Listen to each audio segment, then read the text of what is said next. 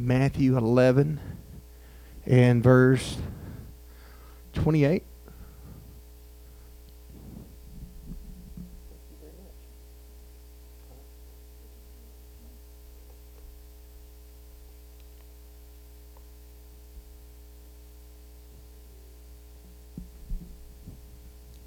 All right.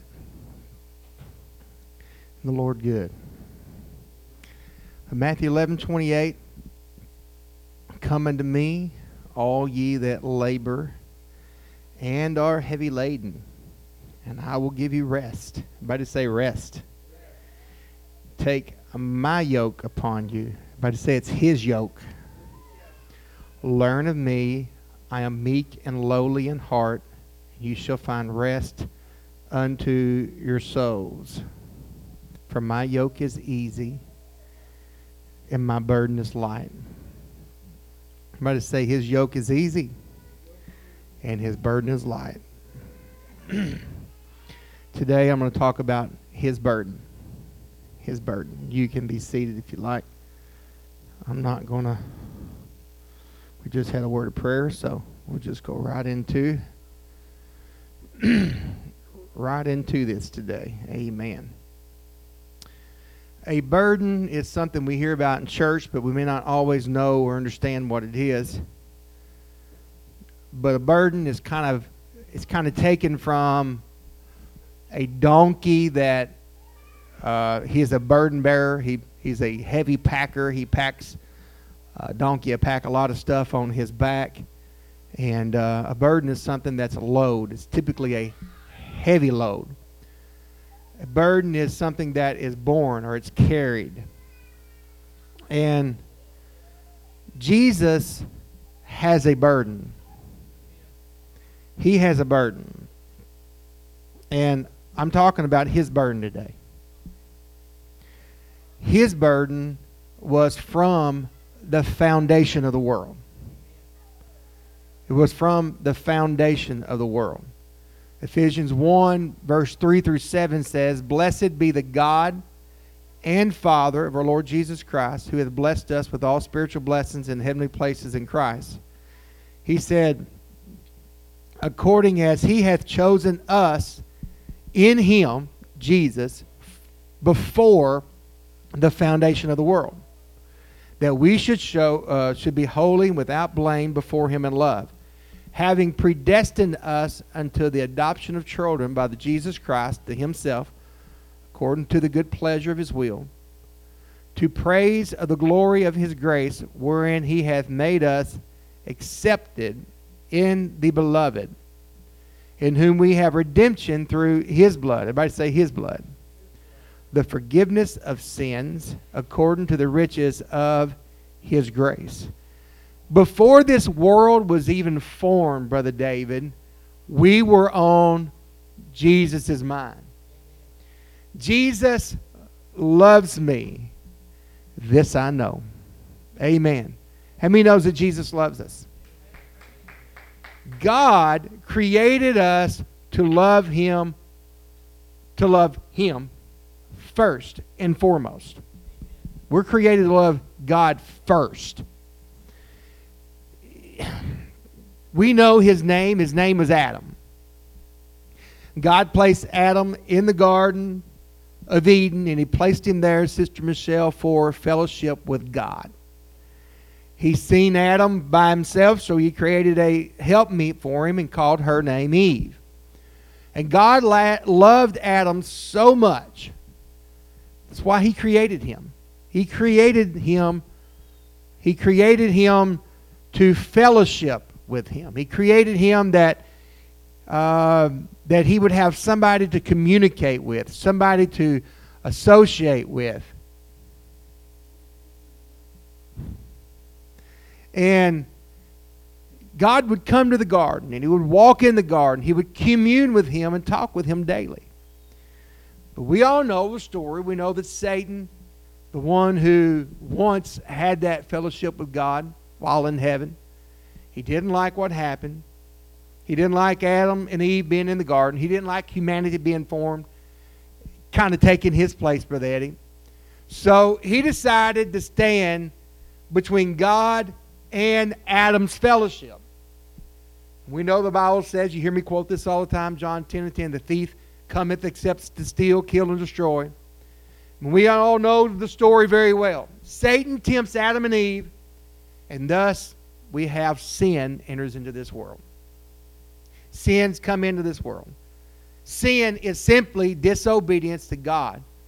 It brings separation from God. That's all sin is. God said, you know, you can eat of all these trees, but that one tree right there, I don't want you to eat from that tree. That one tree, don't touch it. So it's not it's not a fact of how many rules. There was one rule, and they couldn't keep that one. But the bottom line is, he said, don't eat of that tree. They eat of that tree. So sin came in the world. Sin separated Adam and God. No more did they have that fellowship. No more did uh, were they able to communicate uh, like like they typically were doing because sin brought death to that relationship. The Bible says in Romans 6:23, we all know that verse probably pretty well. The wages of sin is death. so when Adam and Eve sinned that day, they suffered spiritual death. He told them, "You're going to die in the day you eat of that, eat of that tree." Well, they didn't understand. They thought they was going to physically die. Well, they, I don't know how long Eve lived, but Adam lived to be 950 years old. So he, he, he lived a long time. Now, we don't know what time in his life that that happened, but I'd have to believe it was pretty early in their, in their creation because uh, the kids hadn't been born yet. But when they, when they sinned that day, when they done that, they suffered a spiritual death. And all a spiritual death is sin. All sin is a sinner. Just the simplest definition you can have of a sinner is somebody who is not in fellowship with God. A sinner is somebody who is not uh, following the ways of God, and therefore they're called a sinner, which basically says you're on the outside, the outskirts of being in fellowship with God.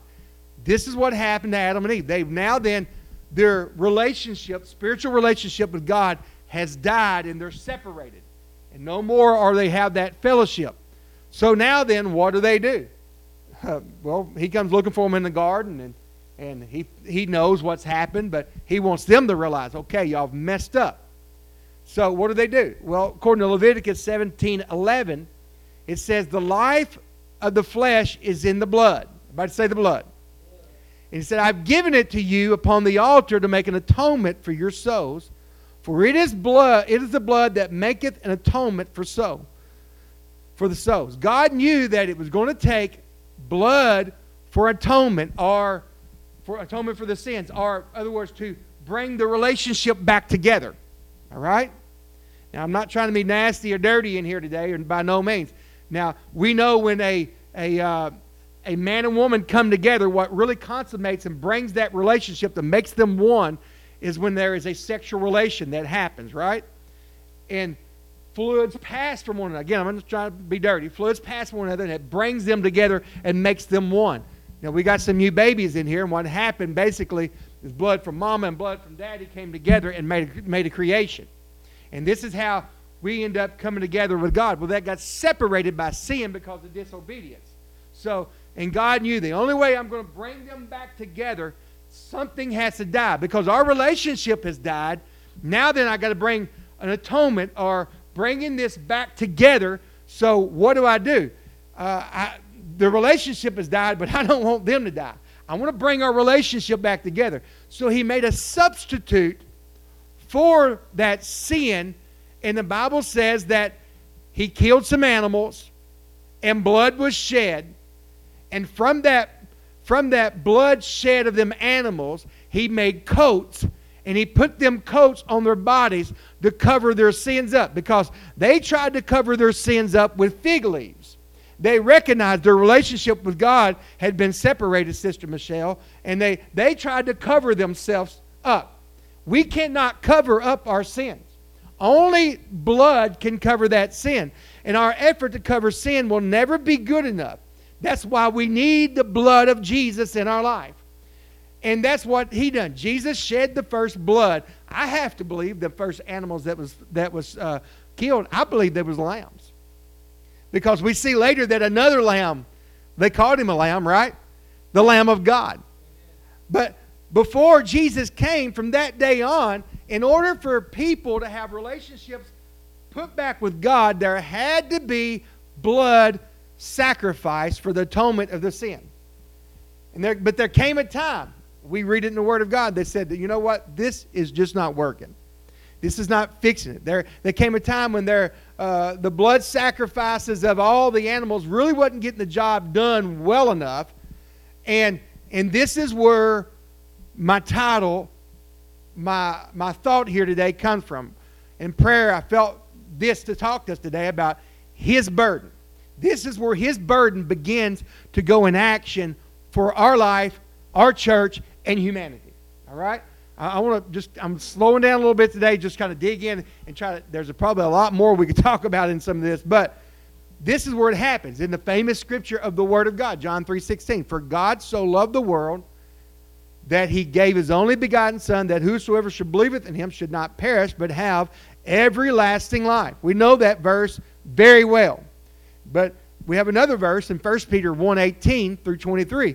For as much as you know that you were not redeemed with corruptible things as silver and gold from your vain conversations received by the tradition from your fathers, but with the precious blood of Christ, as a lamb without blemish and without spot, who verily was foreordained before the foundation of the world, but was manifest in these last times for you whom by him do believe in God that raised him up from the dead and gave his glory that your faith and hope might be in God.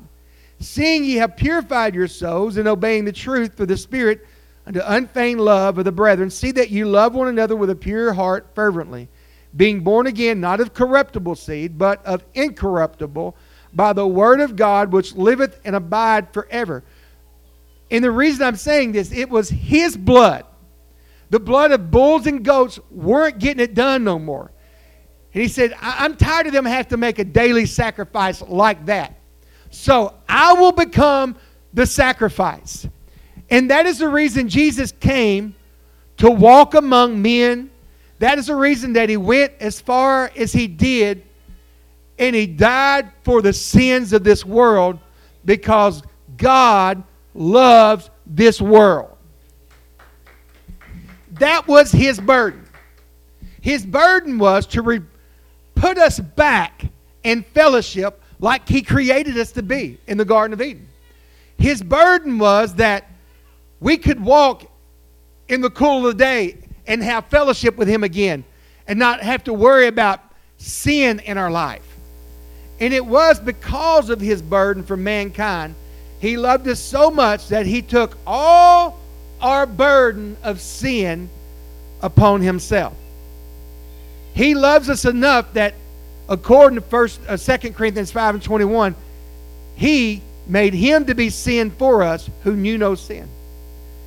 Brother Eddie, Jesus knew no sin. But he became that scapegoat. All that sin was put upon Jesus. You think about all the bad stuff that you've done in your life. Now, maybe y'all perfect not like me, but I mess up. We all mess up, don't we? And before we come to God, we messed up a lot. And we're probably going to mess up more as we go on. But thank goodness, 2 Corinthians 5 and 21 says, He made him to be sin who knew no sin, that we might be made righteousness of God in him. This is his burden, that we would be made righteous away from our sin. And no matter what your sin is, no matter how bad we have been or we will be, Jesus still loves us. We think about all the people in history that's been so bad. Saddam Hussein, us, praise the Lord, us, us who have been, we're old enough, we remember, you know, Saddam Hussein. It was the bad guy, you know. Brother David was over there helping fight us, fight during that time and all his cruelty, yet God still loved him. Even some of the modern time, our, our younger kids would know Osama bin Laden, you know. Everything he done, the, the terror attacks he, he instigated at 9 11, God still loves him. Adolf Hitler, all the Jews and people that he killed, such a murder, God still loved him. all the child molestations. We got these two beautiful children in here today. And it's inconceivable to think about somebody hurting these kids. But even that person that might hurt a child or, or kill somebody in cold blood or, or, or the rapist or the thief, God still loved them. Let, let's take it farther than that. The unfaithful to the house of God the uncommitted to the house of God. Those of us who've been blood bought, born again, and we walk and trample on God's grace and mercy, and when He's done so many things, God still loves us. And Jesus didn't pass that job on to somebody else and say, you know what, because, uh, because that Daniel Orton's been so bad, I'm going to make him suffer the consequence. No. His burden was to bring us back into fellowship like it was in the Garden of Eden. And it, it was too great of a burden to be left to anybody else. And it was done because He loves us. The burden of our sin in our lives that started in the Garden of Eden caused a burden of love to come upon God. And he, he robed himself in flesh and he walked on this earth and he suffered, and he bled, and he died for us. What was you want to hear me preach?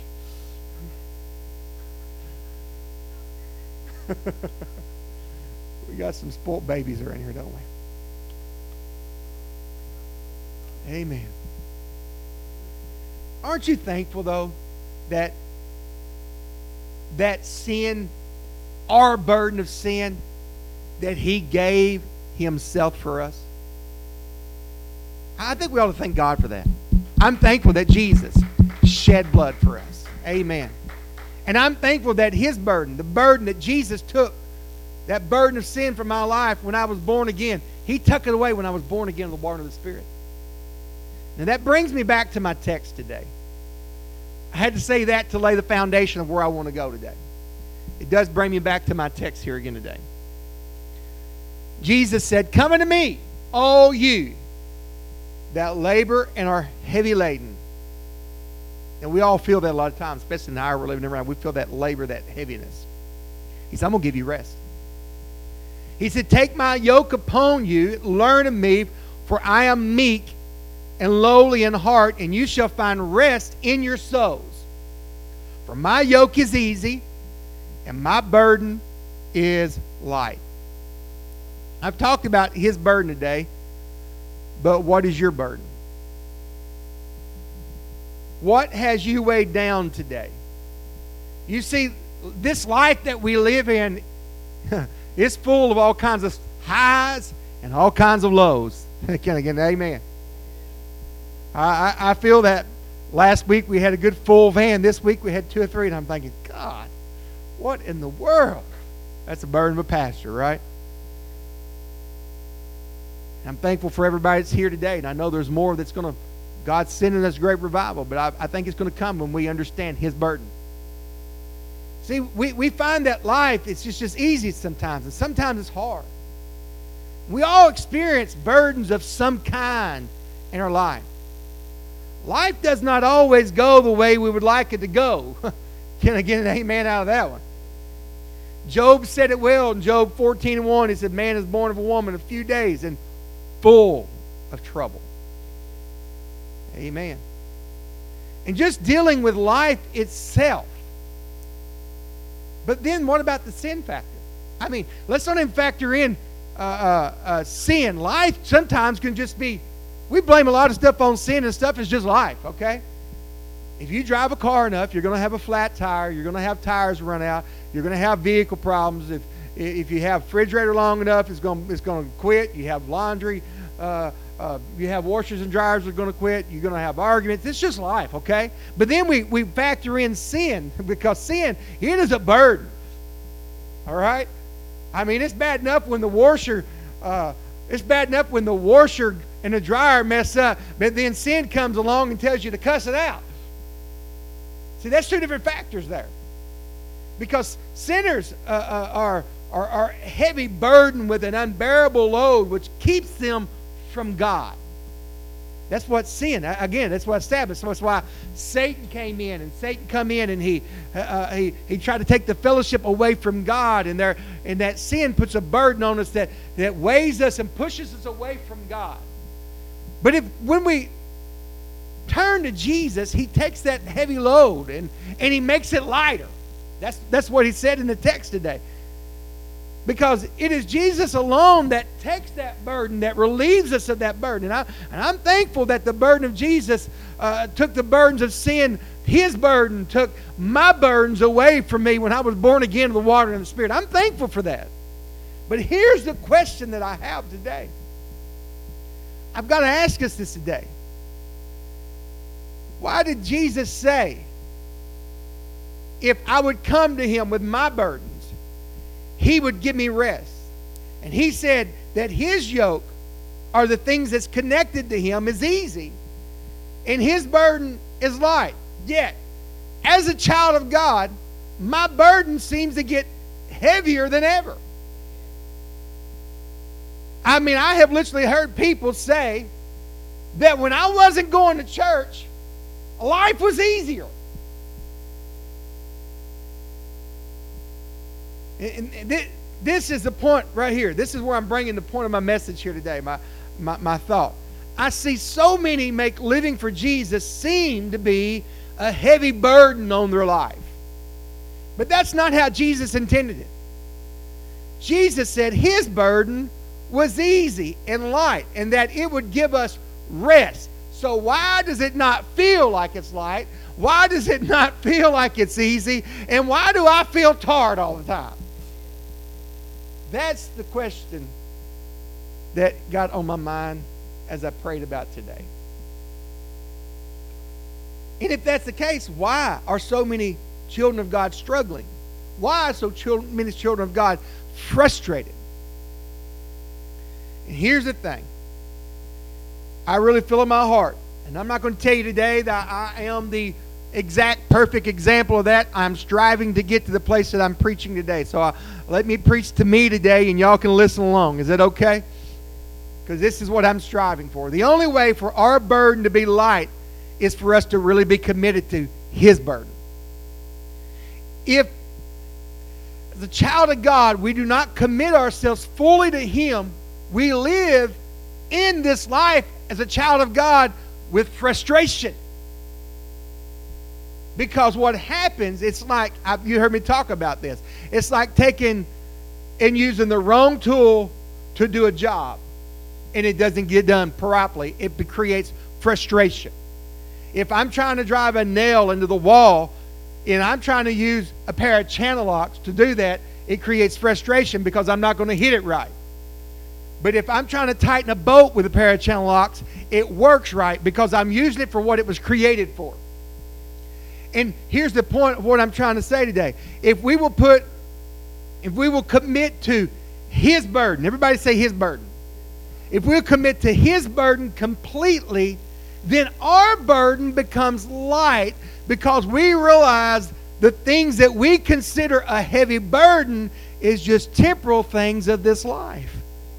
And here's why we have so many frustrated children of God they think when they come to God and they become a, a, a, child of God and salvation comes to their life, they think that all the stuff that we consider so precious in our life is going to be fixed. We think the washer and dryer is not going to tear up no more. We think because we're a child of God that we're uh, uh not going to get sick and we're not going to have to deal with uh, people and frustration, that everything's going to be hunky dory and life is going to be grand. But that's not the purpose of His burden being in our life. His burden was to bring us back into fellowship so that one day we will live eternally with Him praise God. And what we think is God is going to fix all the stuff we're dealing with in this earth. And it's not about fixing everything in this earth, it's about bringing us back in fellowship with Him so we can spend eternity with Him.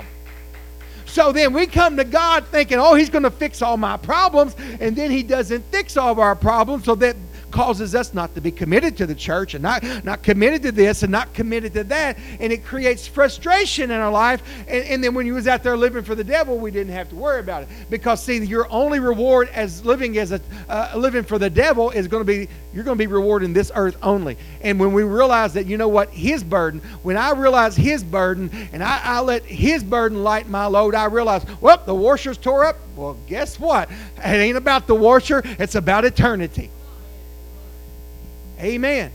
See, the things of God, his burden, his burden is eternal. And that's why we have so many people, and I, I, I, I lump myself in there. We have so many people that we get frustrated because things are not going like we want it. And you know what? It could be going like God wants it. Because sometimes He lets you get sick so you'll pray more. I've been in this long enough, Brother Eddie. I've known men uh, that they couldn't live for God while they had a job. So they had to always struggle with unemployment because every time they got a job and everything got good in their life, guess what they'd do? They'd quit coming to church. So we've got to understand that his burden is not about fixing this life, it's about getting us to eternity. And we've got to be willing to put this burden, this, this saving message of the gospel, we've got to be willing to take His burden. And when we let His burden become our burden, that's when we begin to get rest. That's when we begin to, everything in life begins to get easier. And that's when His yoke becomes easier in life. Because when we're trying to do two different things with it, we're trying to live life, this life, to the fullest. And also trying to live for God, it's that straddling the fence syndrome we find, and we just become miserable. But we got to be willing to take the burden of the message, this message, and put it on our shoulders. For His burden to give us rest and feel light, we've got to commit to God and the church and pack His burden on our shoulders. And that's why He said, All right, I've come showed you how to do this for three and a half years. I'm taking that same spirit that raised Jesus back up from the grave, and I'm going to put it inside of you. You're not going to do this by yourself. You don't have to do it by yourself. I'm going to fill you with the Holy Ghost. I'm going to fill you with me so it'll make it easier for you to do what you need to do because we can't do spiritual things without the Spirit on the inside of us. And there's a story in First Chronicles it's a story that always bothered me and troubled me that I really got to digging into it and understanding better. Basically, uh, I'm not going to read it all. If you want to write the reference down and read it, it's the First Chronicles, uh, chapter 13, 1 through 12 is the first part of this. Basically, David, the ark, the, the ark of the covenant had been away from the children of Israel for a while. It had been the, the Philistines that had it.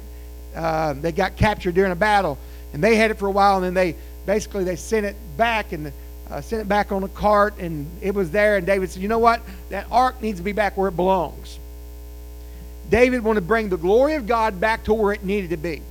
So he gathered all the Israel up, and uh, he went and he, he went to uh, get this uh, get the ark and bring it back. And the Bible says that they carried the ark of God on a new cart out of the house of Abinadab, and Uzzah and Ahio drove the cart.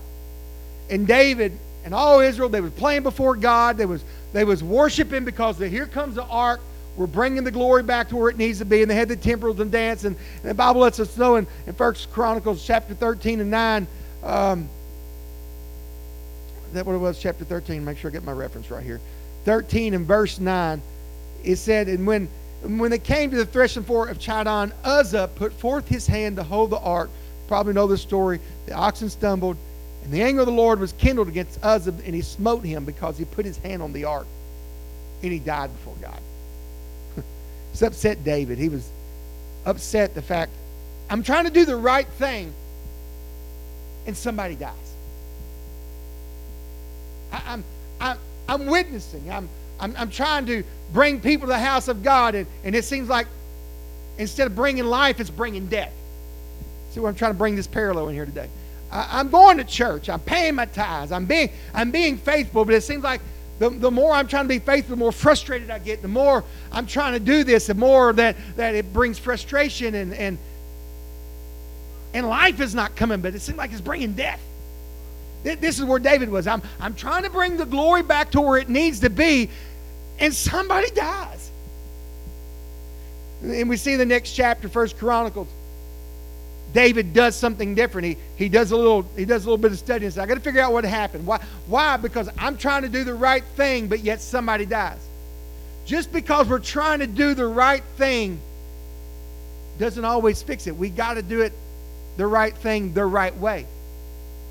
Because if we do the the right thing the wrong doing it for the right reason, but we're doing it for the wrong doing it the wrong way, that's where it creates frustration. That's what I was talking about the channel locks we're trying to use something in its wrong purpose, it brings frustration to our life. But when we get the right tools, we get the right directions, the right thing, then it begins to bring rest. It brings uh, that, that boat burden is lighter. I mean, you get a hammer and start driving a nail, it's a whole lot easier. So the Bible says in 1 Chronicles 15 and verse 1, it said, David prepared a place for the ark of God. And he pitched it for a tent.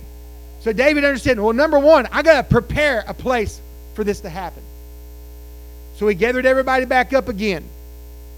The Bible says in Leviticus chapter 15 and 20 says, David clothed with a robe of fine linen. And the Levites bear the ark. They bear it the way they're supposed to bear it. A lot of times we pack this gospel around our life not the way God intended it for it to be in our life. And it brings frustration because we're packing around for a good luck charm. We're packing around thinking it's going to fix this life. This gospel doesn't fix this life, it fixes the life after this. This gospel doesn't fix the temporal things of life. It's supposed to fix his burden that he went to Calvary and shed blood for was not for you to have the best things in life. It was not for us to have fine houses and all this stuff. And, and we, we in our generation think that the only way that we are successful is if we have a, a brand new home that's paid for, vehicles that's ours. We have all this. If that's the case, then eh, you may not know who they are. If that's the case, uh, brother and sister Freeman, that was missionaries to Africa and started so many churches, they were miserable failures because they left this life without a lot of that stuff, but they left this life with giving eternal life to so many people by being missionaries to Africa and starting so many churches. They understood his burden, and his burden became their burden, and they, they died and left this world happy people because they understood what his burden was. And we think about that. Uzzah, he was just trying to help protect the ark from crashing off the cart. But the bottom line is they were not carrying the ark of God correctly.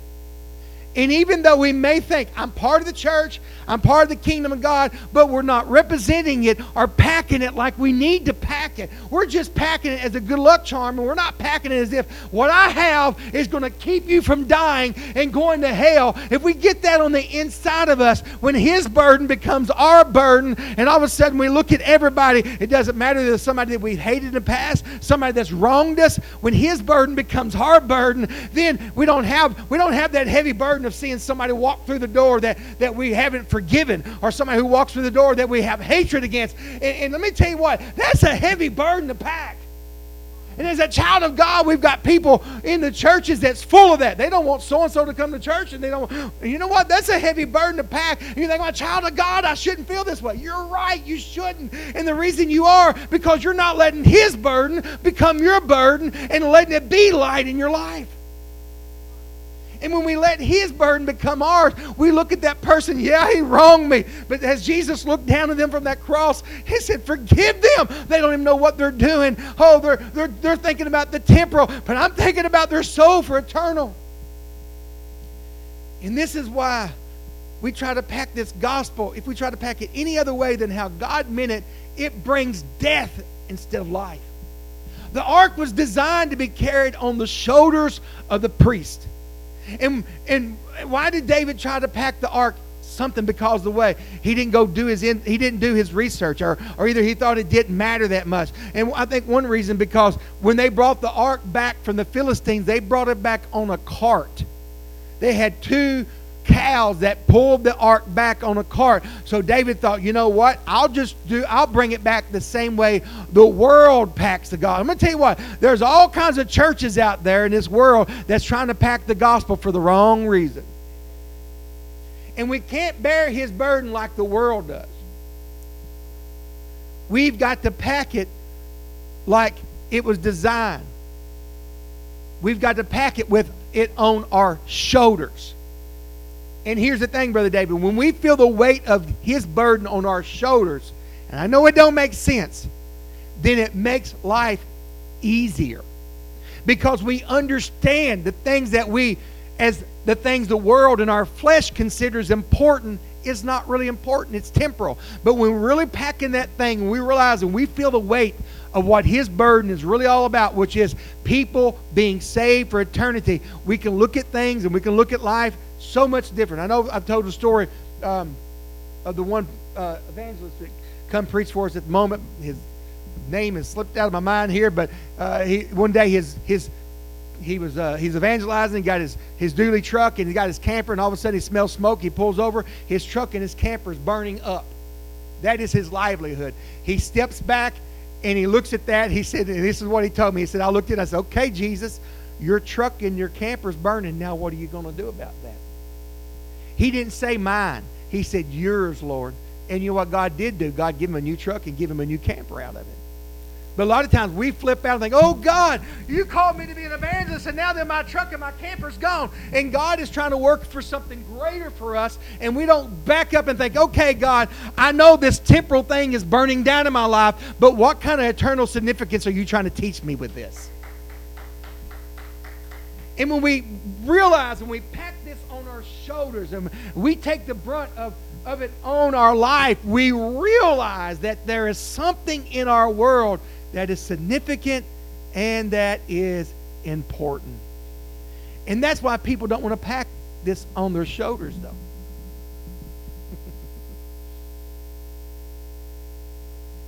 that's why we don't want to pack it on our shoulders.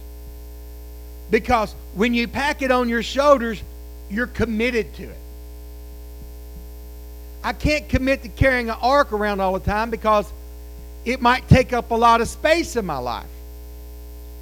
And you've got to be careful when you're packing it on your shoulders because when you turn certain ways, you know, it, it might get in the way and, and, and all this. You've got to be careful. I, we like to pack it instead on a cart because when we're packing it on a cart, brother, brother Eddie, we can disconnect from it anytime we want. We can disconnect from it anytime we want. So if I'm going to go to a friend's house, you know what? If I if I'm not all if the only place I got the packet is on my shoulders, it's a whole lot harder to lay it down. But if it's connected to a cart, I can just disconnect, go in my friend's house and do what I want to do, and then go back and connect back to that thing and just go on with my life. But when we take his burden and we put this saving gospel that Jesus has entrusted to us, this heavy weight that we're going to pack of this gospel, when we feel that weight of the burden of love, it will cause us to do unthinkable things and also will cause us to be unstoppable. When we understand that the gospel that we have in our hearts is meant to share everywhere we go, it will drive us with a sense of accomplishments like nothing else in this world. Amen.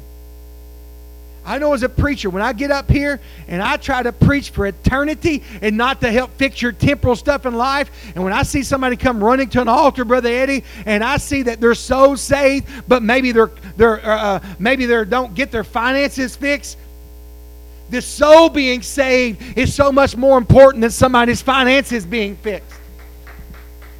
And we get this scripture, uh, we, we get it all. We get the horse before the cart, as they say. We think that, you know what, I can get finances fixed, I get this fixed in my life, and that fixed in my life, then I can get spiritually fixed. No, that's not the way it works. If we'll lay this thing on our shoulders and we'll feel the weight of it, praise God, the weight of His burden, the Bible says, Seek ye first the kingdom of heaven and His righteousness, and then all this other stuff shall be added to. They don't mean it will, but it said it shall be added unto you. But you know what? We need to have this mentality that, you know what? If I don't get the best car, I don't get the best house in this world, as long as I feel the burden of His, uh, uh, feel His burden of this gospel on my shoulders, that's where our rest comes from.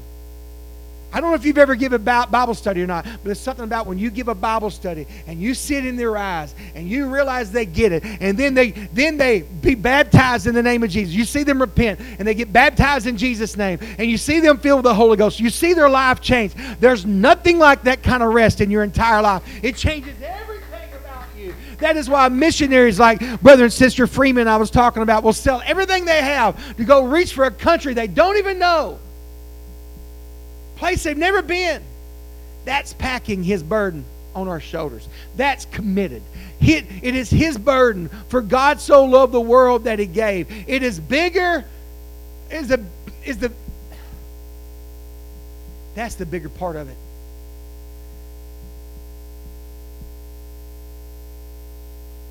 All this other stuff can be forgotten. Right? But the bigger part, we cannot forget the fact that He saved me for eternity. And when we wake up in the morning, when we walk through the day, when we go to bed at nighttime, and it is His burden that's on our shoulders.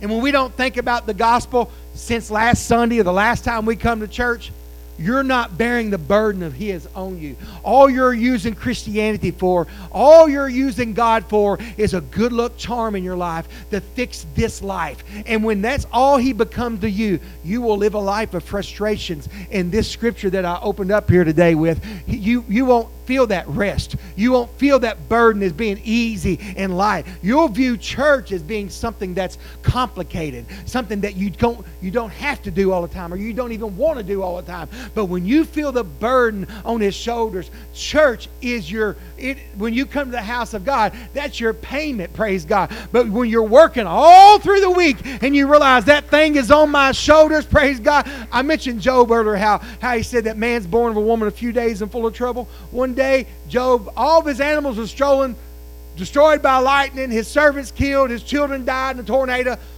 His world come tumbling in. Then the next thing, his body was covered with painful sores. They itched him so bad, the Bible says that he got broken pieces of plates and began to scrape his body because he itched so bad. And his wife couldn't bear to see him suffering like that. So she said, Job, why don't you just curse God and die? But Job said, Woman, why are you speaking so foolish? Don't you know that we receive good at God's hands and we shall not receive evil? And the Bible said, in all this, he did not, sin did not come from his lips. Why could Job respond such a way? Because he understood the burden of a loving, mighty God in his life. And he understood that if God was allowing it in his life, he was allowing it for a reason. And it wasn't for this world, but there's a world that's coming after here. I ask this church today this question When are we going to get his burden? There needs to come a point in our life when the message of God becomes his burden in our world. When we begin to look at other people or the people in this church that maybe is not committed as they as we as we should be. We need to get that in our spirit. 1 Corinthians 9:16 says this, "For though I preach the gospel, I have nothing to glory of, for necessity is laid upon me. Yea, woe is to me if I preach not this gospel." That should be every one of us when we feel the weight of his burden. We know how he saved us from our sins. Not that he fixed your stuff in your life, but He saved us from our sins. This is what it's about saving us from our sins that we can bring us back in fellowship with Him, that we can spend eternity with Him. Not that we can have a good house, a good home, and great relationships on this earth. Amen. Ain't nobody else listening to me. Corbett is. I think I just seen him say amen. We have great gifts. We have some great revelations. But when is His burden going to become our burden? When will we live under the spirit of purpose in our life? His burden, the gospel starts. Hear this today, if you hear nothing else. His burden, or the gospel, when it's, it starts to define the boundaries of our life. we lose every sense of ourself and we live life by what the gospel or his burden dictates. And how I know when somebody has got the burden, his burden in their life, it doesn't matter what happens, you're going to hear them talk about God. It doesn't matter what happens, they're going to be full of gratitude. They're going to be grateful for what they got and not complaining about what they don't got. You know what? It, it it's not going to be somebody that's going to always making excuses about coming to the house of God or coming to revival. You don't have to worry about that. You know that they've got something on the inside of them. They're not living for their next uh, next fix they can get in this life, but they're living for eternity. A.W. Tozer said, God wants us to worship Him. He doesn't need us for, for He couldn't be self sufficient God and need anybody, anything or anybody. But He wants us. And He said, when Adam sinned, it was not he who cried, God, where art thou? It was God who cried, Adam, where are you?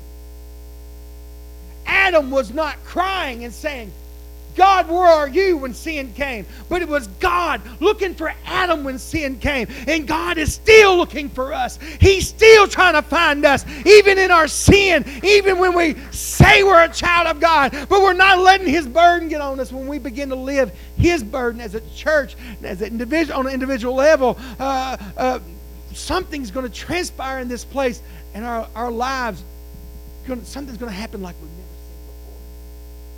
the greatest rest, the greatest peace, the greatest revival we have ever seen will come when we decide to put His burden on our shoulders. I, am almost done here. Ralph Neighbors, we all know him, don't we? Mr. Rogers. He wrote in his book, The Shepherd's Guidebook, he said, The extent of a person's spiritual maturity is the extent of the commitment he, ha- he or she has to the kingdom activity. In other words, the more you grow in God, the more important the things of God becomes. Other activities and distractions become less important as the activities of eternal value begin to fill your life. His burden will call a, cause a man to turn down a $150,000 job in another city to stay at a job where he's making $40,000, where his church is. His burden will get on somebody that will cause uh, somebody to walk around, walk away from a family gathering on a Sunday and say, "I'm sorry, this is Sunday. I'm going to church." His burden will get so deep in somebody that he will have hundreds of dollars saved up and a missionary come by and tell his story and say, you know what? I didn't need that extra gun that bad. That missionary needs it to help somebody else. When his burden gets inside of us, Jesus gave his life for the kingdom. Jesus' burden was he loved us so much that he committed his everything to us. And then he commissioned us to do the same. Mark 16 and 5. He said to them, Go you into all the world and preach the gospel to every creature. He was committed to it. He packed that cross. Where? Not on a cart. He packed that cross on his shoulders.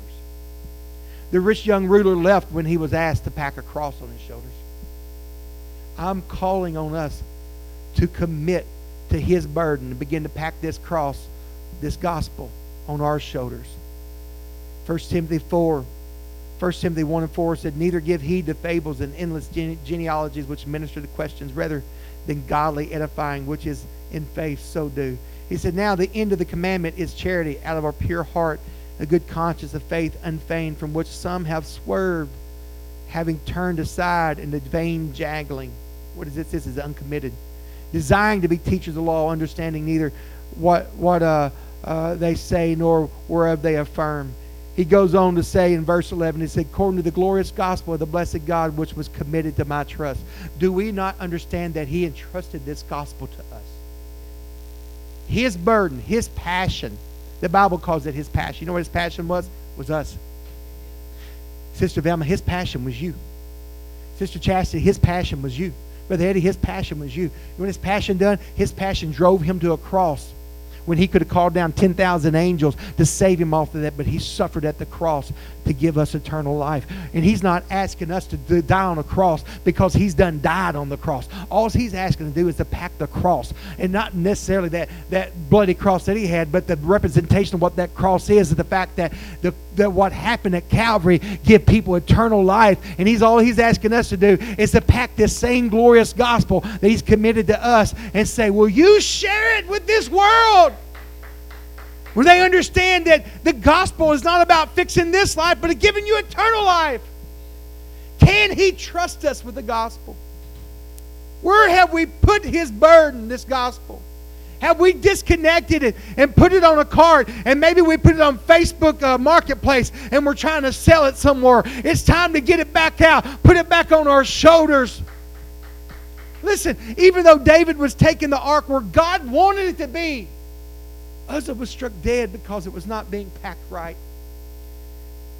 And we will not feel real victory in our lives if we're not committed to his burden.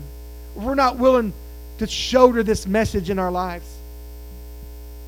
There's not but one way to carry his burden, this gospel, to where God wants it to be. And that's on the shoulder of his church, the shoulders of the individuals. And basically, it is a representation when we shoulder that thing, we feel the weight of the gospel.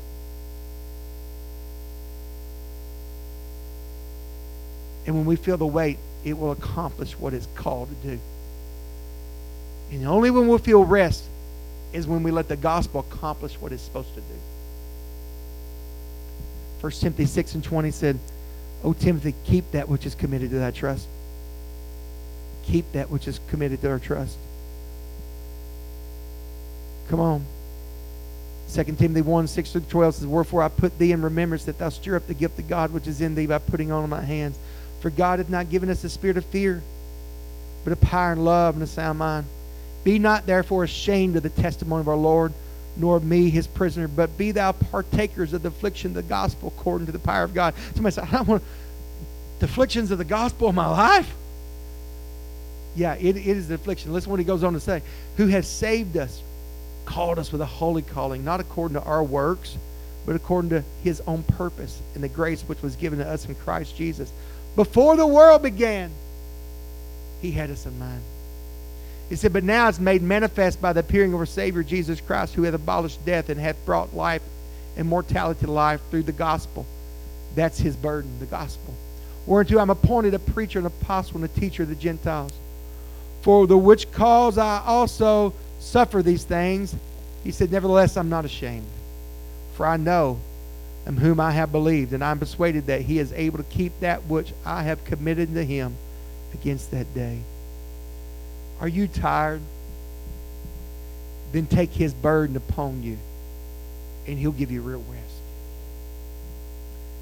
His burden, packed correctly, will cause us to rest. Rest that will only come when we realize we're not living for the temporal, but we are living for eternal things.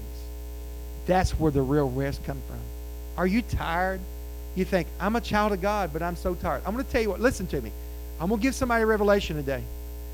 If you claim to be a child of God, but you're always weary and you're always frustrated in this life, you're packing the gospel wrong. I have scripture. I can prove it today, and I hope that I have. If you're constantly living frustration, preacher, you said that I, I, have been there many times. His brother Eddie, when I when I get so concentrated on, on, on the wrong things of life, that's when my frustration begins to become. But when I was just set, set back and realize, okay, God, let me pack this gospel. Let me feel your burden. And when his burden becomes my burden, that's when I'm going to feel it lighten up. Because that's when he's going to reach down on top of my shoulders where I've got that and say, okay, since you're going to pack it right, let me help you. That's when the Spirit kicks in. Amen. I'm done today. I'm just challenging us to let His burden become our burden. God, I'm asking you to touch us here today, God, each and every life, each and every heart, each and every soul. Thank you for everyone that's here today.